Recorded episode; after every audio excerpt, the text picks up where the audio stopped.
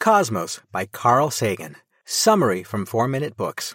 Written by Luke Rowley and read to you by Andy Mayes. One sentence summary. Cosmos will make you smarter by teaching you the basics of how the universe works, including our own solar system and its history.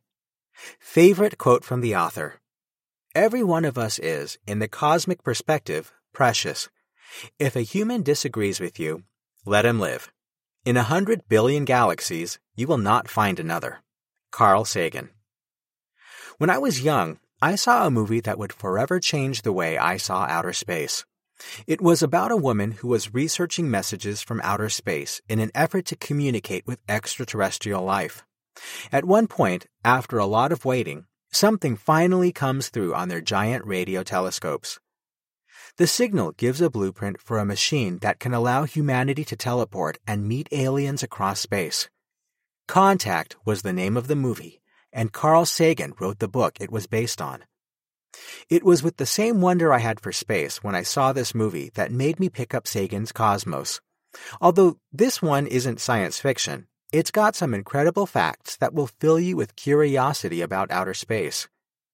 Here are the three most mind expanding lessons I got out of this book. 1. The cosmos is constantly calling us to explore and teaches us about our place in the universe. 2. It's possible that aliens exist, but the odds aren't great that they would come here by spaceship. 3. Voyager 1 and 2 are on an interstellar journey carrying humanity's history with them. Ready? Set? Blast off. Lesson 1. We learn our place in the universe from the heavens, which make us constantly curious. Are those little dots we see in the sky at night the kings of the past, or burning balls of gas millions of miles away?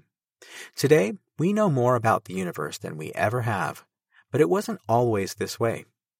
From the beginning, we've been fascinated with the heavens, trying to figure them out. Even early nomadic peoples used the stars to set the time for annual gatherings. They could also determine when to pick fruits or know migration times of buffalo by where the stars were. We can predict the movements and places of almost all celestial bodies with increasing accuracy.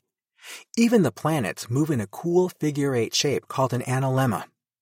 Ptolemy used this fact to theorize that the Earth was the center and everything revolved around it. This way of thinking persisted for centuries until Copernicus posited that planets revolve around the Sun instead. Later, scientists like Kepler and Brahe would further develop our understanding of the heavens. Kepler, for example, was the first to suggest that planets' orbits around the Sun were elliptical and not circular. Turns out he was right about this. He also stumbled upon Newton's theory of gravity half a century early, even if he did first call it magnetism. Lesson 2 UFOs are probably not how aliens would make first contact with us. The movie Contact might only be really good science fiction. After all, we all wonder if we are really alone in the universe, don't we? The reality is, radio waves are the most likely way that extraterrestrial life will first connect with us. The reason for this is because this technology is quick, low cost, and simple. The likely message they would send is something like a set of prime numbers because it would succinctly and clearly communicate intention and intelligence. What would these life forms even look like, though? Chances are they'd be quite different from us. Just take our own Earth, for example. How many different types of living creatures can you think of? There are a lot, and this is all the result of a slow and random process that is a result of the Earth's unique conditions. It's only logical, then, that extraterrestrials will look pretty strange to us. Life on Jupiter, for example, might end up being some balloon shaped organisms that make food with some sort of photosynthesis. Although, is it even possible for us to make physical contact with these aliens? Theoretically, it might be a possibility, but our planet's political system makes it a fat chance. Project Orion is one example of why. It proposed an interstellar ship that could use atomic energy from explosions to get through space. But the treaty between the US and the Soviet Union that prohibited nuclear weapons being detonated in space forever sealed its terrible fate.